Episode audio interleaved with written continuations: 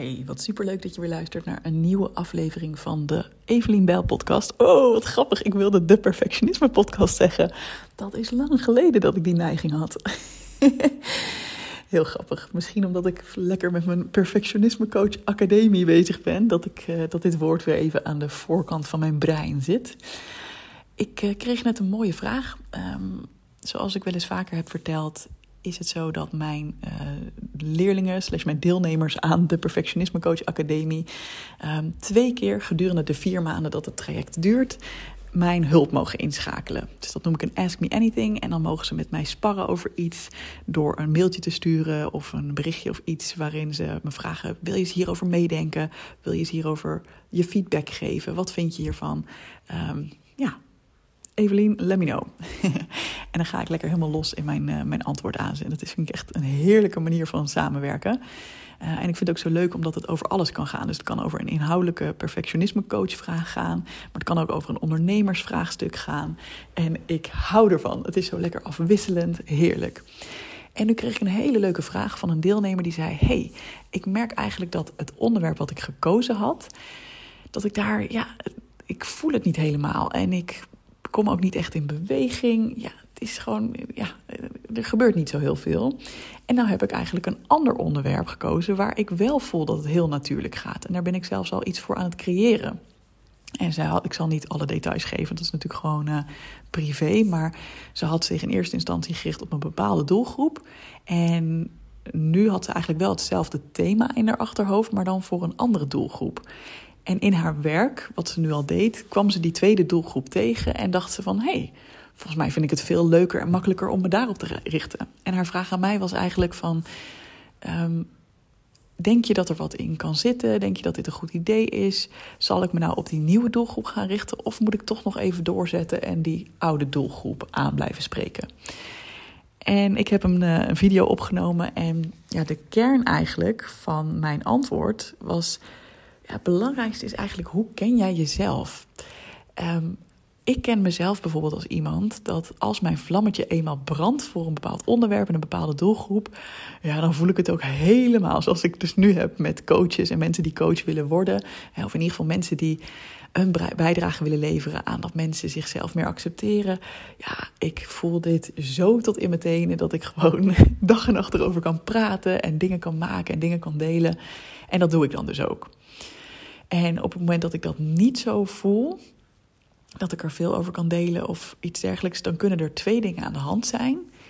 En het ene is dat het onderwerp inderdaad gewoon niet helemaal meer is waar ik excited van word. Dus dat was bijvoorbeeld toen ik me heel lang richtte op perfectionisme, gewoon bij mensen zelf. Hè. Dus nu richt ik me op de coaches of de mensen die mensen daarbij willen helpen.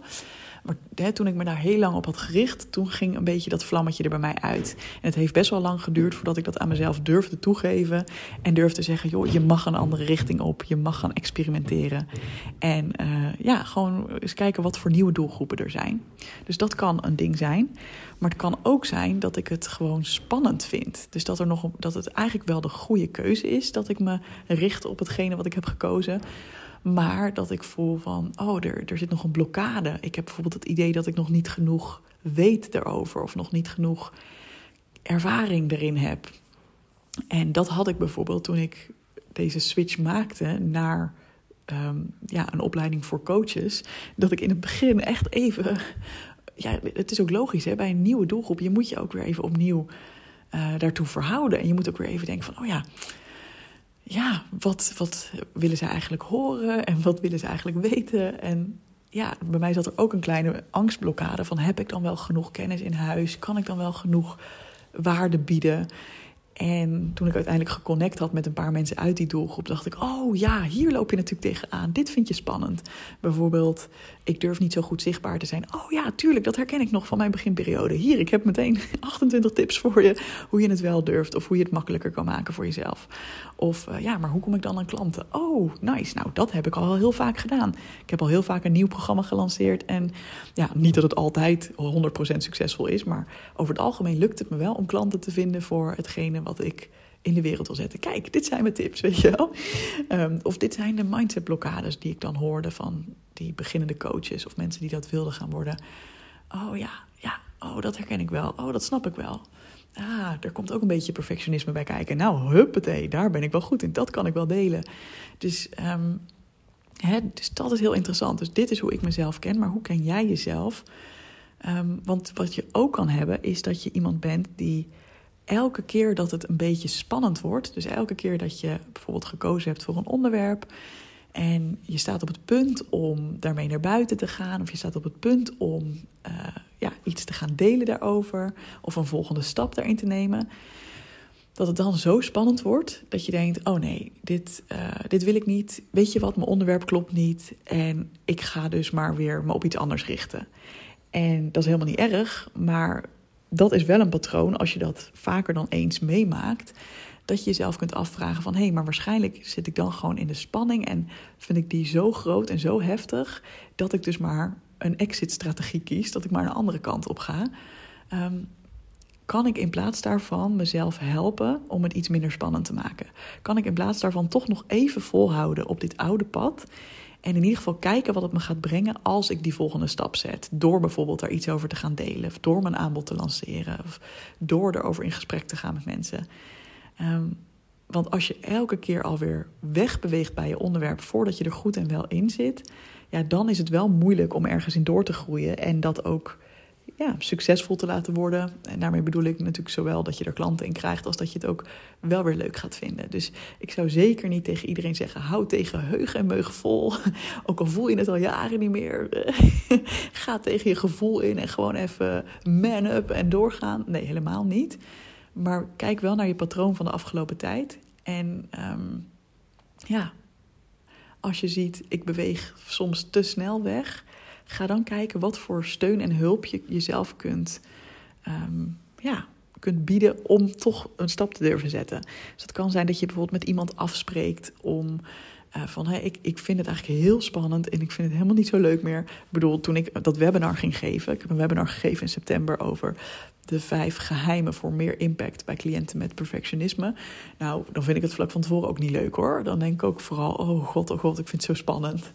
Um, maar ik maak dan bijvoorbeeld een afspraak van: oké, dit, ik heb het wel gewoon uh, gelanceerd, zeg maar. Ik heb het wel gedaan. En dan weet ik dat ik met mijn manvriend na afloop gewoon lekker even tijd ga doorbrengen. En ja, dat ik daar mijn verhaal kwijt kan. Uh, ik heb ook business buddies die me steunen. Dus zo schakel ik dan voor mezelf bijvoorbeeld hulp in. Um, ik schakel ook hulp in door dus inderdaad bijvoorbeeld op Instagram te connecten met mensen in die doelgroep. Door bijvoorbeeld een vraagsticker te posten en te zeggen: Hey, ben jij ook een coach of een, uh, iemand die misschien coach wil worden? Mag ik je wat vragen stellen via de app? En op die manier gewoon, ja, echt een gesprek te voeren. Dat is voor mij bijvoorbeeld een manier om het minder groot en minder spannend te maken. Maar zo zou je ook kunnen bedenken: wat zijn voor jou dingen waar jij, ja, wat jou heel erg veel steun geeft of wat jij fijn vindt. Of waardoor het makkelijker wordt om zo'n spannende stap toch te nemen en te kijken: oké, ja, is dit het misschien toch wel?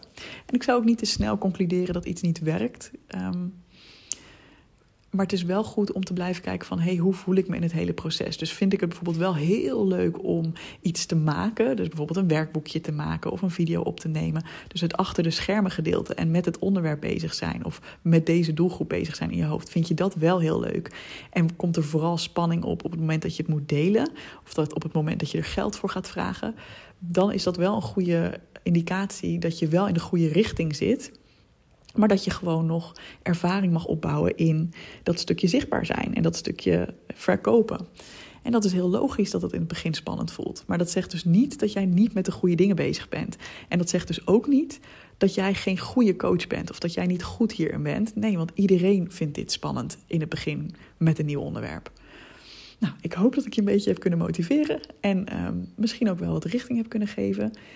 Um, en als jij nou echt juist jarenlang of nou ja, maandenlang of wekenlang echt voelt van nou, ik ben steeds met dit onderwerp bezig en het geeft me gewoon niet meer die joy. Ook het, zelfs het achter de schermen doen ervan. Hè. Dus het is niet dat ik het spannend vind per se, daar zit het hem niet in. Ik vind het gewoon niet zo leuk echt meer. Ja, dan is het natuurlijk wel goed om na te denken van hoe kan ik iets toevoegen in mijn werk en in mijn leven waar ik dat wel weer voor ga voelen. Waar ik wel weer die energie van krijg en wat ik tof vind. Betekent dat trouwens dat je alleen maar dingen moet doen waar je altijd alleen maar energie van krijgt? Nee, weet je, tuurlijk, het hoort er ook wel bij dat je soms gewoon even iets doet. En, ehm, maar dat je wel nadenkt over van, oh, als ik op de lange termijn kijk, is dit dan het soort thema? Is dit dan een soort doelgroep waar ik, me, waar ik wel blij van word? Uh, en dat hoef je niet nu al helemaal te weten, maar meer, ja, vind ik het een fijn idee om hier bijvoorbeeld het komende half jaar mee bezig te zijn? Of, of dat eens te onderzoeken. Um, bij een heel nieuw onderwerp zou ik zeggen, joh, daar hoef je helemaal nog geen um, tijd aan te uh, te koppelen. Als het echt een heel nieuw onderwerp is en je wilt gewoon eens gaan ontdekken. Ja, je kan ook gewoon één post schrijven. Kijk hoe dat voelt.